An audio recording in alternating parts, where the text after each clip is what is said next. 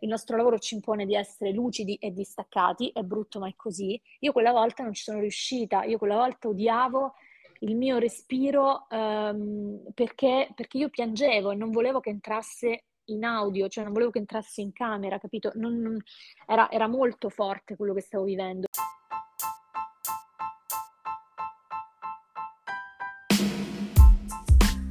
La protagonista di questa puntata è la giornalista Luciana Coluccello. Avrete visto le sue corrispondenze dalle zone di guerra, eh, dall'Ucraina, durante Piazza Pulita probabilmente. Eh, secondo me è un'intervista molto interessante sia per chi vuole fare questo lavoro, eh, quello appunto di corrispondente dalle aree belliche, eh, ma sia chi vuole conoscere di più eh, questo mestiere.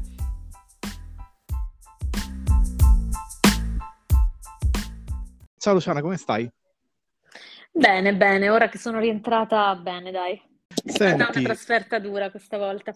Sono stata in Ucraina come al solito, e, però diciamo che siccome il fronte più caldo in questo momento è il Donbass, eh, in un mese e mezzo di trasferta, diciamo che il grosso si è concentrato proprio in Donbass, dove c'è la situazione più difficile e il freddo maggiore, peraltro.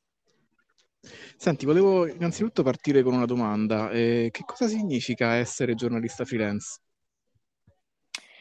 Eh, significa, allora, io ho scelto di eh, diventare freelance eh, nel 2021, Mhm. quindi eh, non so se vi ricorderete, forse ad agosto del 2021 eh, l'Afghanistan è tornato in una situazione drammatica perché appunto eh, a metà agosto i talebani hanno ripreso il potere del paese. L'Afghanistan per me è stato sempre una passione, lo studio dai tempi della, eh, dell'università, e però appunto lavorando in televisione poi in maniera abbastanza costante da eh, sette anni, occupandomi prevalentemente di cronache italiane, non sono mai riuscita per un motivo o per l'altro ad andare in quel posto. Il fatto che dopo vent'anni in un paese eh, a cui per motivi di studio io ero legata, eh, stava succedendo qualcosa di così importante, eh, ha smosso qualcosa in me e quindi ho deciso di diventare freelance in quel momento proprio perché eh, sentivo il, la televisione mi ha insegnato tanto, però io sentivo di eh, dover in qualche modo riprendermi i miei tempi, cioè eh, raccontare con la mia sensibilità. Eh, an- faccio l'esempio dell'Afghanistan, è, è- è estremo, ma in realtà vale per qualsiasi cosa, cioè la differenza tra eh, poter lavorare, ad esempio, in una redazione che per carità ti insegna tutto e poter lavorare come freelance e vendere poi il tuo prodotto è che tu eh, quando vai in un posto nuovo tu hai modo di prenderti appunto il tuo tempo, di capire bene quella realtà, di non essere superficiale nel racconto. E questo ho fatto andando in Afghanistan, quando sono tornata è scoppiata la guerra in Ucraina e poi ho deciso per il momento di restare freelance. Non so se ti ho risposto, ma insomma, questa è la, questa è come nasce la decisione. Quando parti come giornalista freelance, eh, tu parti già con degli accordi con le redazioni oppure eh, parti alla ricerca di storie e poi da lì contatti le redazioni? Uh, dipende. Nell'ultimo periodo sono sempre partita con un accordo perché tendenzialmente eh, essere freelance eh, no- non è, non è semplice, ovviamente. Ehm, ripeto, il mio percorso è un po' strano perché io non è che mi sono svegliata un giorno e ho deciso di, di essere freelance, cioè io l'ho Mhm. fatto eh, dopo sette anni di eh, televisione, che non sono tanti, ma non sono nemmeno pochi, nel senso che ti permettono di capire i meccanismi redazionali, di capire che cosa funziona, di avere banalmente dei contatti e di capire appunto dove puoi vendere cosa. Quindi nel caso dell'Ucraina, ad esempio, eh, io sono partita, ho, devo dire, lì sono stata fortunata, ma mh, non tanto perché sono stata fortunata, ma perché è una guerra alle porte di casa e tutti erano estremamente interessati. Quindi io in quel caso cosa ho fatto? Ho segnalato eh, alle persone con cui avevo già lavorato il fatto che stavo andando in Ucraina Mhm. e poi altre, altre redazioni, devo dire in quel caso appunto dico è un caso particolare, anche estere, eh, sapendo che ero in dei luoghi eh, ne- nelle prime settimane di guerra poco raggiunti dai colleghi, eh, appunto mi hanno contattato anche loro. però appunto questo è un caso di base, io avevo già contattato delle redazioni e poi nel caso di, dell'Ucraina, ad esempio, ho ehm, stretto un rapporto quasi di esclusiva con la redazione di La 7 di Piazza Pulita perché era quella che eh, in quel momento per diversi motivi, eh, sia economici ma soprattutto di valorizzazione del racconto che facevo, eh, era quella che appunto mi conveniva di più. Quando parti per le tue spedizioni, eh, chiaramente non vai in luoghi dove trovi facilmente dei centri commerciali, quindi una curiosità che mi è venuta è cosa metti in valigia? Cos'è che non può mai mancare nella valigia di un freelance che va in una zona di guerra? Questa è una bella domanda, soprattutto perché io sono una freelance celiaca, quindi allergica ah, ecco. al glutine. Ancora più esatto. difficile. Esatto, quindi in realtà metà della mia valigia, ma forse anche più di metà, è dedicata proprio a- al cibo senza glutine, a tutte cose che non, che non potrei trovare altrove. Um, al di là del cibo senza glutine, però, ci sono delle cose che possono aiutare a tu- tutti noi, diciamo, in situazioni di, uh, di difficoltà o, o, appunto dove non c'è un supermercato. Ad esempio, io nel mio caso uh, mi porto sempre, può essere sempre, ad esempio, un vantaggio avere del formaggio, eh, come si dice, oddio, del, del, del formaggio non, non, fresco, esatto, sottovuoto, non mi viene il termine. Okay. Eh, quindi degli alimenti che contengono proteine che ci possono aiutare, della frutta secca tantissima.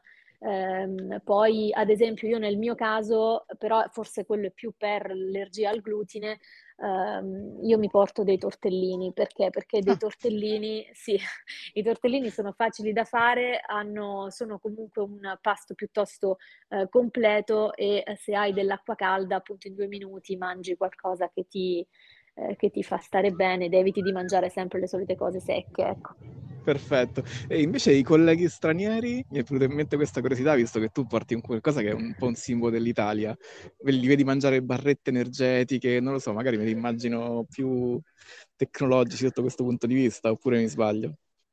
Allora, tecnologici hai detto il termine giusto. Per esempio, mi è capitato di passare eh, un mese in Donbass l'anno scorso ad aprile con una troupe di Al Jazeera Uh-huh. E, e, nel mio hotel, in quel momento in Donbass, io ero di base a Kramatorsk, in quel momento era prevalentemente tutto chiuso. C'era soltanto, mi pare, un supermercato aperto e eh, nel nostro hotel non si poteva cucinare, non si poteva fare niente. Questa troupe di Al Jazeera si era portata da casa o aveva comprato a Kiev, non lo so, comunque in un posto dove ancora si potevano trovare, era un macchinario, una sorta di cucina portatile, era un, era un robot praticamente dove eh, se- sembrava, come posso spiegarti?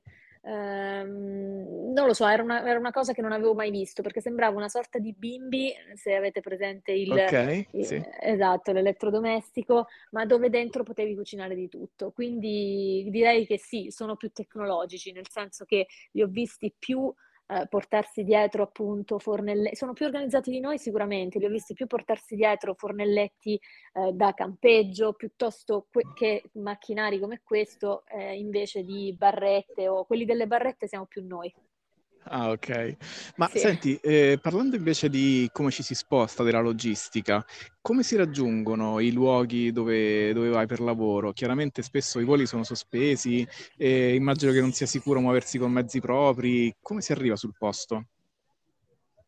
Allora, anche lì dipende, uh, ogni posto è diverso. A me, per esempio, è capitato nell'ultima trasferta di eh, ecco, se dovessi dire la parte più difficile di un mese e mezzo di viaggio è stato proprio il viaggio di ritorno. Perché? Perché per arrivare in Ucraina in questo momento ovviamente lo spazio aereo, scusami, lo spazio aereo è chiuso e quindi appunto quello che prima si faceva in due ore Roma-Kiev adesso si deve fare eh, in maniera molto più articolata.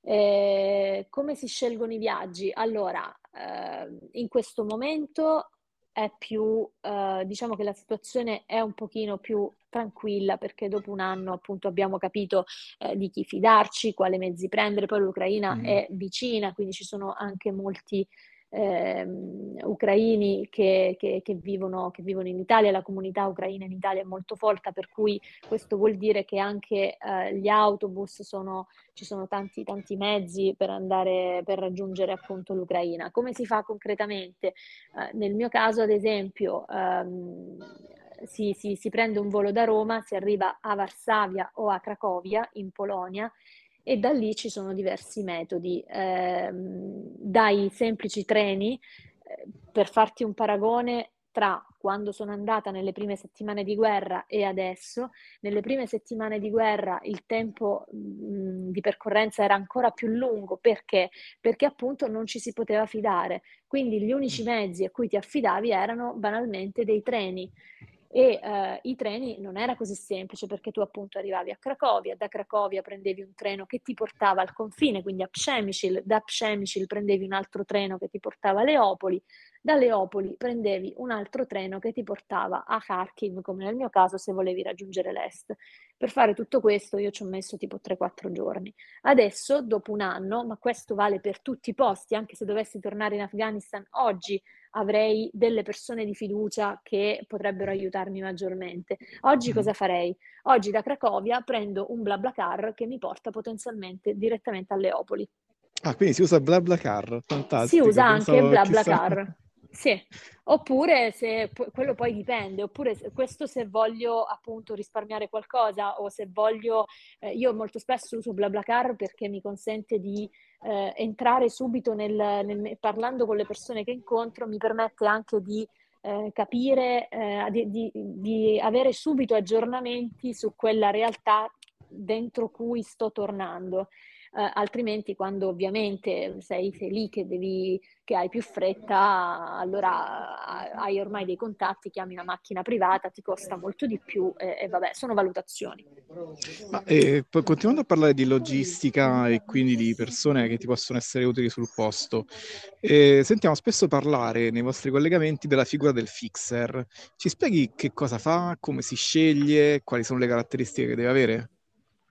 Allora, il fixer è tendenzialmente una figura eh, fondamentale nel nostro lavoro, soprattutto in alcuni contesti remoti come eh, possono essere appunto l'Afghanistan, il Libano, il, il, mondo arabo ad esempio, perché appunto è più lontano da noi e il fixer è una figura eh, tendenzialmente dovrebbe essere un giornalista locale, quindi è una figura che ha sia delle competenze giornalistiche, ma anche eh, di, di, traduzione. Non sempre mm-hmm. è così.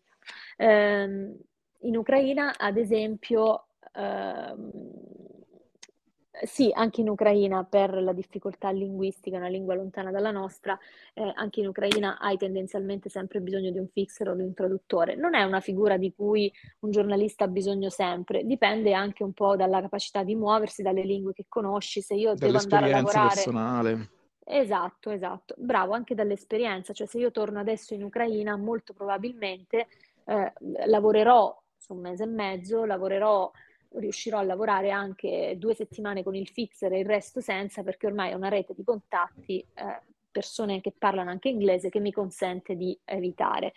Eh, ci sono altri posti dove non ne avrei bisogno perché appunto in Francia parlo il francese, in Spagna parlo lo spagnolo, nei paesi eh, anglofoni me la cavo. Eh, il fixer però è fondamentale, è una figura fondamentale in tutti quei contesti, soprattutto bellici, perché non solo conosce la realtà del posto, non solo ti aiuta a tradurre, ma ti aiuta anche a muoverti, a dei contatti. In alcuni posti il fixer è una figura un po' al limite eh, tra il legale e l'illegale, oserei dire, dove per, mm. dove per legale e l'illegale si intende, ad esempio, se tu stai lavorando in un paese arabo e hai bisogno di eh, accedere ad un determinato luogo, o, o, o, anzi ti faccio un esempio che conosco molto meglio, ti faccio l'esempio sì. dell'Afghanistan. In questo momento un fixer è una figura che riesce, dovrebbe almeno riuscire a farti lavorare sia con i talebani che con la gente che viene perseguitata dai talebani. Questo che cosa vuol dire? Vuol dire che lui, vuol dire che questa è una figura che per stare tranquilla ha anche in qualche modo, stringe anche in qualche modo dei rapporti con il mondo talebano che noi in realtà raccontiamo eh, per raccontare nella sua, diciamo, crudeltà. Quindi in questo senso è una figura, ehm, è una figura particolare, una figura Deve avere volte... il piede in due scarpe, in più scarpe. Sì, fondamentalmente sì, è una persona che conosce molto bene il territorio, si sa destreggiare e questo cosa vuol dire però? Questo, questo, è molto importante perché vuol dire che se tu hai una persona di cui fidarti, tendenzialmente avrai molti meno problemi e um, decide lui. In alcuni mm, contesti mm-hmm. è inutile, cioè eh, anche se magari non, non ti trovi perché, perché, si litiga, perché sul posto può succedere eh, che si discute, perché magari tu vorresti eh, fare in quel momento un'intervista che mm, ti sembra eh, di, di, di, avere sotto mano e ti sembra che, che, che, poi quella possibilità non ce l'avrai più, se lui ti dice di andare via perché quella roba lì è pericolosa, ha ragione lui, fuori dall'Italia, a casa sua, ha ragione lui. Ecco, è questa figura qui. Quindi una figura in, in cui riporre fiducia è strategica, insomma. Sì, assolutamente, sì.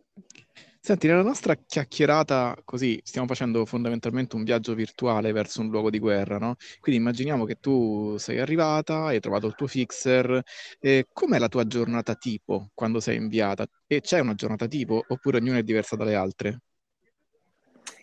Allora, tendenzialmente possono essere diverse, però quando lavoro con un fixer sono più o meno ehm, sempre, eh, non sempre uguali, ma comunque hanno sempre delle, delle regole, cioè ci sono, eh, tendenzialmente si lavora se è inverno tendenzialmente si lavora dalle 8 alle 4, alle 5 del pomeriggio, si tende, soprattutto in contesti bellici, a non lavorare nelle ore di buio, mm-hmm. anche perché poi c'è il coprifuoco e ci sarebbero altri tipi di eh, problematiche. E, ehm, e, si organizza, quindi si lavora dalle 8 diciamo alle 4, alle 5 del pomeriggio e poi eh, dalle 5, quindi da quando si ritorna in appartamento oppure in hotel, eh, si organizza il lavoro per il giorno dopo. Eh, dipende dal, dal, tipo di fixer, a volte magari eh, se è, mm, è un semplice traduttore vuol dire che eh, tu in base ai tuoi contatti, in base a quello che ti piace fare, in base a quello che vorresti raccontare, trovi delle storie e lui semplicemente ti aiuta a to fix, appunto, no? Quindi fissare degli appuntamenti, cercare mm-hmm. di eh, appunto raggiungere in lingua eh, le persone che tu vorresti intervistare. Mm, vuoi andare al fronte per raccontare come si muovono i soldati o raccontare le seconde e terze linee dell'artiglieria, hai bisogno del fixer che cerchi il contatto del press officer e ti faccia, del press officer militare che ti faccia poi raggiungere i soldati. Ecco, tutto questo si fa tendenzialmente nel pomeriggio e poi dalle 8 alle 5 si lavora sul campo eh, in maniera appunto se, se, praticamente quasi senza sosta, tendenzialmente si fa colazione e poi si cena direttamente la sera, si tende a non avere momenti, si portano in giro le famose barrette mm-hmm. di cui sopra.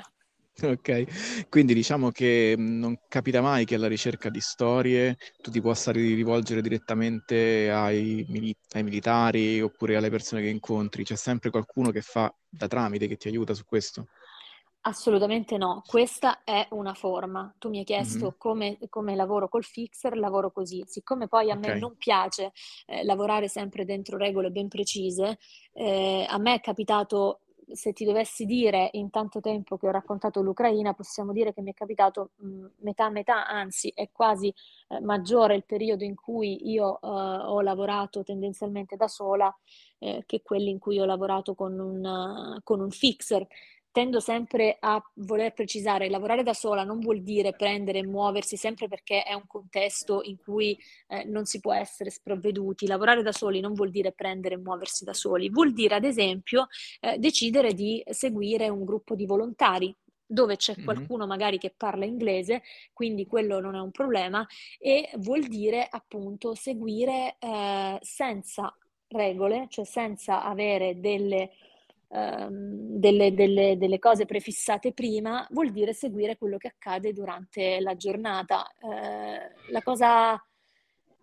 la dico un po' così, la cosa bella ma non intendo realmente bella, però bella della guerra è che in realtà tu non hai bisogno di cercare storie, perché le storie sono le storie che, che, che in qualche modo che cercano, sono, sono, che cercano te, nel senso che sono di fronte a te, che eh, tu, tutto accade davanti ai tuoi occhi, no? Quindi mm-hmm. Sì, tendenzialmente il modo di lavorare che preferisco è quello in cui non parto da casa con delle idee precise. Ci sono però delle cose che non si possono improvvisare, cioè se io voglio raccontare, eh, voglio intervistare sia militari che civili che incontro nel mio percorso una mattina in cui voglio seguire un gruppo di volontari, lo posso fare, posto che i militari potrebbero essere reticenti, dirmi di no, posto che le persone potrebbero fare altrettanto. Mi capita raramente, devo dire. Ci sono delle cose, delle volte, dove non puoi. Se io voglio raccontare l'artiglieria,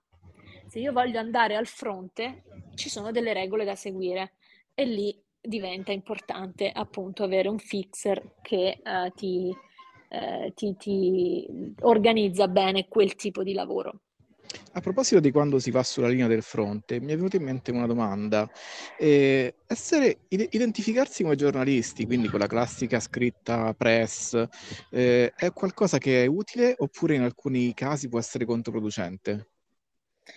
In alcuni casi è, è controproducente. Ci sono dei momenti in cui è utile, eh, sicuramente è utile quando si sta in mezzo ai soldati perché se non altro ehm, ai soldati con cui lavori permetti subito di identificarti come stampa. Eh, ci sono dei contesti però in cui eh, anche dal lato nemico, ad esempio, il giornalista potrebbe essere un target e quindi ad esempio ci sono dei luoghi dove si consiglia, noi per esempio ci muoviamo con le macchine eh, su cui c'è la scritta press, no? Però mm-hmm. si consiglia delle volte di eh, poterla rimuovere quella scritta perché non sempre è ehm, ora non soltanto perché si potrebbe essere target da una parte, eh, de- dall'altra parte del fronte, ma anche perché ci sono dei eh, contesti in cui è meglio essere eh, l'uomo grigio, si dice, no? Quindi l'uomo mm. che si, quello che si mimetizza, quello che non si fa riconoscere perché appunto è un giornalista. Ci sono dei contesti in cui è meglio mimetizzarsi, quindi valgono le due cose in realtà. Bisogna saper valutare bene il contesto, come al solito. E anche qui l'esperienza torna molto utile, immagino. L'esperienza, l'ascolto dei locali, tantissimo. Senti, eh, volevo chiederti una domanda che forse è un po' la domanda delle domande. Eh, girando su Instagram mi è capitato di vedere un video di un carro armato ucraino eh, che traina, quindi porta via un carro russo. E mm-hmm. poi contemporaneamente ho visto lo stesso video su un media di propaganda russa mandato al contrario, quindi era il carro russo che trainava quello ucraino e francamente non sono riuscito a capire quale fosse quello reale eh, dei due. Eh, quindi come si fa a capire dov'è la verità, specialmente quando sei sul campo? Eh, allora, non sempre è semplice, cioè non sempre è semplice se parliamo di questo tipo di, di video. Eh, quando sei sul campo invece, quando sei sul campo invece forse è più semplice perché quando sei sul campo ehm, ti affidi semplicemente ai tuoi occhi. Quindi ehm, per me, diciamo che io tendo per non sbagliare a parlare soltanto delle cose di cui sono testimone. Ad mm-hmm. esempio, eh, recentemente appunto ho, ehm, ho, scritto questo libro che è uscito in occasione del primo anniversario di, di guerra e facevo proprio un confronto eh, tra Kharkiv e Mariupol. Mm-hmm. E ehm, tra Kharkiv e Mariupol, perché Kharkiv e Mariupol sono due realtà, sono due città che sono state sotto assedio, ma sono molto diverse l'una dall'altra. E io scrivevo, riflettevo proprio su questa cosa. Io su Kharkiv mi posso esprimere, perché? Perché ci sono stata tanto, perché ho parlato con tante persone di diversa estrazione sociale, di età diverse, cultura, eh, quindi e tutti mi è sembrato che ci fosse una forte unione nei confronti dell'invasore, anche da parte di persone che prima si sentivano legate alla Russia, di persone che hanno addirittura parenti, amici, familiari, padri, madri, figli in Russia. è scattata questa cosa. E io riflettevo sul fatto che a Mariupol io eh, purtroppo non ci sono potuta andare. Io Ok. mh, mm, guardavo i video come, come te, leggevo la stampa come, come, come abbiamo fatto tutti noi. Io non lo so se a Mariupol, per esempio, ci sia lo stesso sentimento, si sia sviluppato lo stesso sentimento contro l'invasore oppure se la realtà è più complessa. Quindi ecco, tendenzialmente per rispondere alla tua domanda, eh, secondo me l'unica cosa onesta che si può fare dal campo è raccontare quello che vedi con i tuoi occhi e, uh, e basta. E se invece hai bisogno di raccontare uh, altro, perché è ovvio che in guerra ci sono entrambi i governi usino delle propagande in modo diverso, ma ci sono, la propaganda ha sempre fatto della certo. parte della guerra. Eh, cosa, cosa, si fa? Eh, metodo anglosassone. Se per esempio l'esercito di, eh, scusami, se per esempio le istituzioni di Kiev dicono Um, abbiamo ammazzato mille russi in Donbass in questo momento. L'ho potuto verificare con i miei occhi? No. Allora, nel riportare la notizia, io dirò, secondo le istituzioni di Kiev, sono stati uccisi in questo momento mille russi in Donbass, cioè dichiaro il fatto che, e, e, e, aggiungo, non ho potuto vederlo con i miei occhi, lo dichiarano le istituzioni di Kiev, quindi queste sono eh, le mie regole almeno. Ok, quindi è fondamentale, se possibile, vedere con i propri occhi, se non è possibile vedere con i propri occhi, citare, citare... bene la fonte, chiaramente, dire da dove esatto. arrivano le informazioni. Questo mi sembra un'ottima regola. E, e, senti, invece, vabbè, lì tu incrocerai tanti colleghi quando sei sul posto. Come, come vi, vi rapportate tra colleghi? C'è collaborazione oppure noti che magari c'è un pochino di eh, così conflitto oppure competizione? A me è capitato sempre di lavorare in collaborazione con gli altri, forse perché non sono io una persona, come dire, sono competitiva nel mio, nel, nel senso che... Con te stessa. Esatto, mi piace fare bene il mio lavoro, però per me in un contesto lontano da casa, per me eh, vale, vale, sempre l'aiuto e non il mettere il bastone tra le ruote. E sono, fortunatamente mi è capitato di lavorare sempre con persone con cui eh, c'è, stato, c'è, stata collaborazione e non, e non il contrario. Quindi parlando un po' del punto di vista caratteriale, secondo te che caratteristiche deve avere dal punto di vista appunto della personalità, del carattere, chi vuole fare un lavoro come il tuo?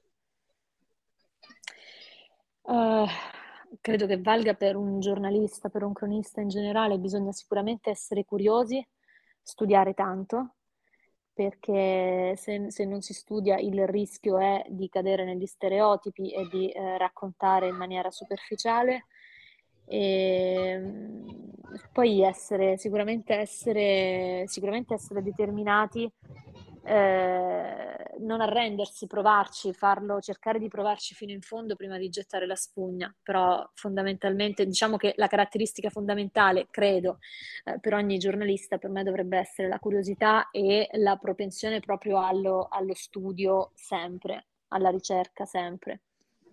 E mm, per quanto riguarda il rapporto con le redazioni, mi rendo conto che in questi casi eh, spesso le redazioni, spesso con fronti vicini come quello ucraino, possono essere bombardate da proposte di storie da giornalisti e freelance.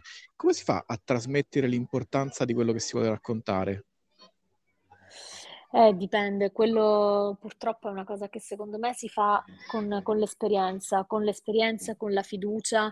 Eh, io per esempio so oggi che se torno in Ucraina fondamentalmente mi sono conquistata la fiducia della redazione con cui ho lavorato di più in questo anno, che è quella di Piazza Pulita, e so che tendenzialmente, eh, sia per questo rapporto di fiducia che, che, che, c'è, e sia per una forma, se vuoi, anche di rispetto, eh, tendenzialmente Piazza Pulita eh, comprerà un reportage da me piuttosto che da una persona che non conosce, ma ripeto, non è esclusione del nuovo, credo, è semplicemente eh, un tipo di fiducia che, che, che, che, ci si guadagna sul campo.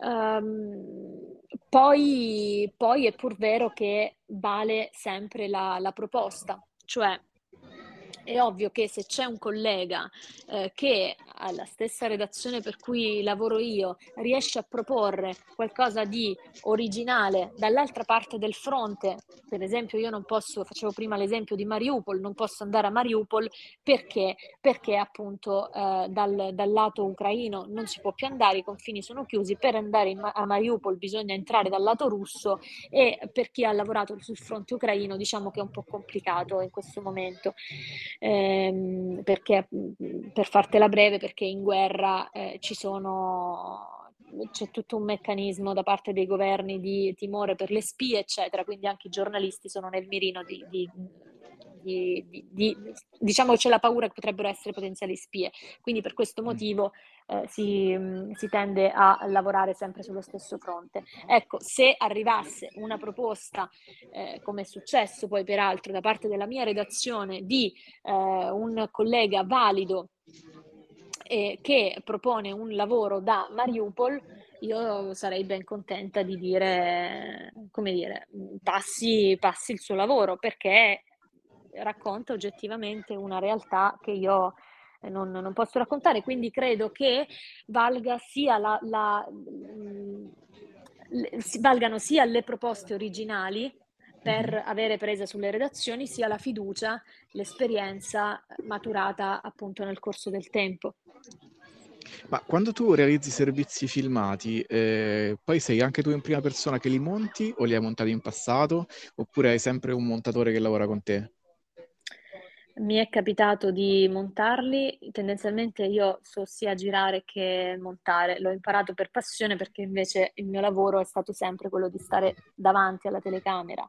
E, ehm, però l'ho imparato appunto proprio quando ho deciso di diventare freelance. Negli ultimi lavori che ho fatto, io tendenzialmente mando dal campo sempre un lavoro preeditato e poi è un montatore che in redazione finalizza il lavoro finale. E come fai quando monti, una cosa che è capitato anche a me spesso montando, a non affezionarti troppo alle immagini che stai montando? Perché talvolta c'è un'immagine che ti colpisce, ma ti accorgi che ai fini del racconto non è utile, è superflua. Come fai ad avere poi il coraggio di premere il pulsante cancella? Ottima domanda. Io mi affido molto appunto alle persone che lavorano con me. Eh, credo profondamente ed è per questo che io in realtà odio montare da sola e preferisco eh, il lavoro che ho fatto nell'ultimo anno, quindi mandare un preeditato e poi far fare il lavoro finale a, a, a un montatore che ha la lucidità appunto di aver visto quel lavoro per la prima volta, quindi in qualche modo è un primo spettatore e di eh, mh, eliminare quelle parti che appunto alle quali appunto io potrei essere affezionata ma che potrebbero essere ridondanti. Quindi eh, fa, il, mio, il mio metodo è semplicemente questo, affidarmi. Io a meno che una cosa non è veramente, veramente importante e magari l'altro, quindi il mio montatore per motivi di tempo non ha avuto modo di notarla, eh, è raro che io appunto sottolinei, è raro che io mi, mi, mi batta per eh, un qualcosa che, che, che, che, invece a tutti i costi andava messa. Perché? Perché sento che tendenzialmente nella maggior parte dei casi hanno ragione loro, sento che è un lavoro di squadra, cioè ehm, certo. io faccio il mio lavoro dal campo e qualcun altro è giusto che dia forma a quel racconto e, e, lo renda anche fruibile, perché noi a volte vorremmo, abbiamo girato delle ore e vorremmo fare un racconto lunghiss- lunghissimo, ma poi ti rendi conto che il racconto più fruibile è quello che contiene un po' un'essenza di tutto quello che eh, vuoi trasmettere, vuoi raccontare. Quando ti trovi con la telecamera in mano, eh, tu chiaramente lavorando in zone di guerra, ti trovi davanti appunto a spettacoli forti di ogni tipo. E ti è mai capitato di dire questa cosa non la riprendo perché è troppo? Oppure secondo te il lavoro del giornalista è raccontare la realtà comunque ti si presenti davanti? Sono vere entrambe le cose, però a me è capitato anche di abbassare la camera e non riuscire a riprendere, assolutamente. Um, per me io ho un'etica molto forte da questo punto di vista, cioè non riesco per natura, non riesco ad essere, ad essere invadente, quindi ehm, credo che il dovere del giornalista sia documentare anche quando, anche in situazioni molto forti. A me è capitato ad esempio l'8 aprile con la strage di Kramatorsk, ero eh, in stazione e non riuscivo quel giorno ad accendere la telecamera, ma fondamentalmente perché quella stazione era diventata come racconto anche in sottoterra, un luogo a me familiare. Eh, mi sembrava che avessero colpito in qualche modo la stazione eh, centrale di Milano o la stazione Termini.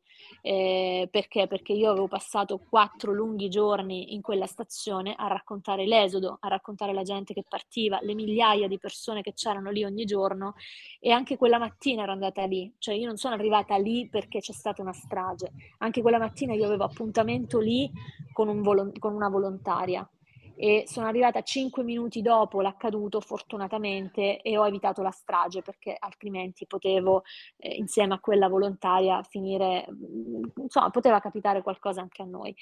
Eh, in quel momento ero così scioccata perché quell'evento mi ha toccato da vicino ero così scioccata che non riuscivo ad accendere la telecamera. Eh, mi sono dovuta confrontare con la mia autrice, gli ho mandato un veloce video su WhatsApp scrivendo eh, Ale sono qui a Kramatorsk, non so, mm, è, è successo questo, non, non, so che cosa fare, sono totalmente, non riuscivo ad essere lucida e eh, la mia autrice mi ha detto, eh, oddio, è una strage di inermi, documenta tutto. Questa cosa mi ha fatto pensare al nostro appunto ehm, all'importanza del documentare quella che in quel momento eh, era appunto una strage, era una roba che somigliava più ad un attacco terroristico che a un atto di guerra, perché appunto stai bombardando un obiettivo che non è militare, stai bombardando una stazione piena di migliaia di civili in fuga. Ecco, in quel momento ci sono riuscita, però poi è successa una cosa. Eh, e quindi questa storia contiene in realtà i due elementi che tu mi stai chiedendo. Mm-hmm. Non sono riuscita a fare domande a nessuno. Ho visto tantissimi, decine su decine di corpi morti, mutilati, eh, trasportati dai soccorritori e c'erano, mi molto, mi colpivano molto i giornalisti che arrivavano dopo, in particolare mi ha colpito una giornalista americana. Questa giornalista americana correva, passate, eh, era passata forse un'ora e mezza dalla strage, lei era arrivata dopo ed era appena arrivata a Kramatorsk, quindi non era legata ancora a quella città, era una, probabilmente una roba nuova. E, e, lei andava dietro a questi soccorritori che avevano in braccio, che trasportavano una signora completamente mutilata, era ormai morta, e lei li, li, appunto correva eh, dietro questi soccorritori dicendo la conoscevate, la conoscevate, e loro non, non parlavano. E, e, io mi chiedevo come, potesse, cioè, come facesse io mi chiedevo come facesse questa collega a fare domande. Io quel giorno non sono riuscita a fare una sola domanda. Direi um, che hai fatto capire mo- perfettamente cosa si prova. Sì, cioè entri molto in conflitto con te stesso perché tu dici, cavoli, certo. cioè, io sono anche lì per eh, parlare con questa gente, no? Però non mi sembrava quello Però potevo momento. esserci io al posto loro, cioè esattamente come loro, potevo esserci io e quindi questo sì, ti blocca. A, a parte quello, l'immagine che io potevo riprendere ehm, in silenzio, già quello bastava. Cioè, io in qualche modo ho, ho pensato, il mio ruolo, io non sono un attivista, io non sono qui per aiutare, eh, il mio compito è raccontare. E io in questo caso posso semplicemente farlo accendendo la telecamera. Quella è la prima volta, il nostro lavoro ci impone di essere lucidi e distaccati, è brutto ma è così. Io quella volta non ci sono riuscita, io quella volta odiavo il mio respiro um, perché, perché io piangevo e non volevo che entrasse in audio, cioè non volevo che entrasse in camera, capito? Non, non, era, era molto forte quello che stavo vivendo, però ho capito, forse anche da quella breve conversazione con la mia autrice, che bastavano le immagini. Bastavano le immagini, bastava l'essere arrivata lì velocemente, aver visto quel, quell'orrore, aver preso il mio tourniquet, che è un laccio emostatico, e, e l'averlo, l'averlo dato ad un ragazzo e poi basta. E poi mettere il giubbotto antiproiettile, accendere la telecamera eh, e fare il mio. Fare il mio con un confine, cioè non, non riuscivo ad andare a, a, parlare con i sopravvissuti, non riuscivo ad andare a chiedere come state, non riuscivo ad andare a parlare con i soccorritori, cosa possono dirmi, cosa, certo. cosa mi aggiunge, cosa mi aggiunge, questo In mi questi casi parlano le immagini e qualsiasi domanda è superflua. Esatto. Quando così nel nostro viaggio virtuale che abbiamo fatto insieme, immaginiamo di tornare a casa e dopo aver visto queste scene, queste immagini, essere stata esposta a tonnellate di adrenalina, quando torni a casa nel nostro paese, come, come reagisce il tuo corpo e come reagisce la tua mente? Io vivo un momento di totale down, di totale distacco da, da quello che ho vissuto e non, non, la faccio apposta in realtà, è una cosa che mi capita spontaneamente, forse è anche un po' un meccanismo di difesa, eh, però tento di, se ho dei lavori da chiudere è più difficile perché appunto devo riprendere in mano tutto, magari rimontare dei video, scrivere, um, però tendenzialmente cerco sempre di, prendere, di prendermi dei giorni in cui non penso assolutamente più a nulla. Mm, non è, ripeto, non so nemmeno se sia una, deci- una decisione, scusami, una decisione conscia. Mm, a volte, cer- a volte ho, mh, mm, ad esempio, ho da scrivere delle, delle, cose, a volte ho da fare, eh, ho da chiudere dei lavori, però mi rendo mm-hmm. proprio conto che una volta che metto piede a Roma, la mia mente per qualche giorno si blocca e ha proprio invece voglia di non pensare, quindi mi viene l'effetto foglio bianco davanti al computer, non, eh, cioè è il mio corpo che si ribella. Ho dei giorni ecco. di necessario down. Ecco, infatti te lo chiedevo perché non ho mai fatto esperienze di corrispondenza di guerra, però mi è capitato di fare viaggi in paesi complessi, tipo l'India, e, e forse ho sentito l'1% di quello che hai provato tu vedendo gli, gli, spettacoli che mi si paravano davanti, e quindi per questo mi è venuta questa, questa domanda. E succede anche a te? Se posso farti io adesso una domanda. Cioè, ti è eh successo eh anche a te di voler staccare totalmente? Sì, sì, sì. Sono stato in India per eh, circa tre settimane, nell'India del Nord, e quando sono tornato non riuscivo a riaccendere il telefono mm. Perché non l'avevo portato con me e non riuscivo a rientrare nella vita quotidiana. E poi mi ricordo della difficoltà dell'attraversare la strada perché non avevo più il ritmo del, del mondo contemporaneo. Ero abituato a un, alt- a un altro mondo e poi comunque le immagini che avevo visto mi continuavano a restare davanti. Cioè, anche il modo che, che hanno in, in, India di vivere la povertà è differente da come l'abbiamo noi. Cioè, per loro è normale, cioè è una questione di, di, di, come ti stai reincarnando, di quello che hai fatto nella vita precedente. E, e, quindi mi rendevo conto che c'era uno scollamento totale tra il nostro mondo e il loro, non è soltanto una questione di, di quello che mangiano, delle spezie che usano, proprio di come concepisci la vita. E, mm-hmm.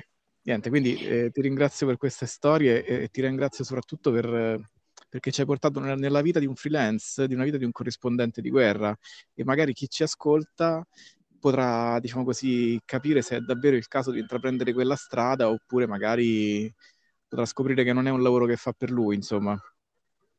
Certo. No, volevo aggiungere solo una cosa rispetto all'ultima eh, cosa che hai detto. Forse ci capita, tu parlavi dell'India, eh, ma in realtà appunto può succedere eh, in, determ- in, in, tanti contesti, non soltanto tornando dalla guerra. Io stessa non mi, non mi, piacciono i confini, non mi definisco una cronista di guerra soltanto perché ho fatto questo negli ultimi anni. Sicuramente mi piace raccontare le realtà più complesse, però la mhm. riflessione appunto con cui volevo chiudere era che forse, non so se condividi, forse quello che ci capita al ritorno eh, da un viaggio così particolare, forse capita perché mentre sei lì in realtà non hai il tempo di elaborare.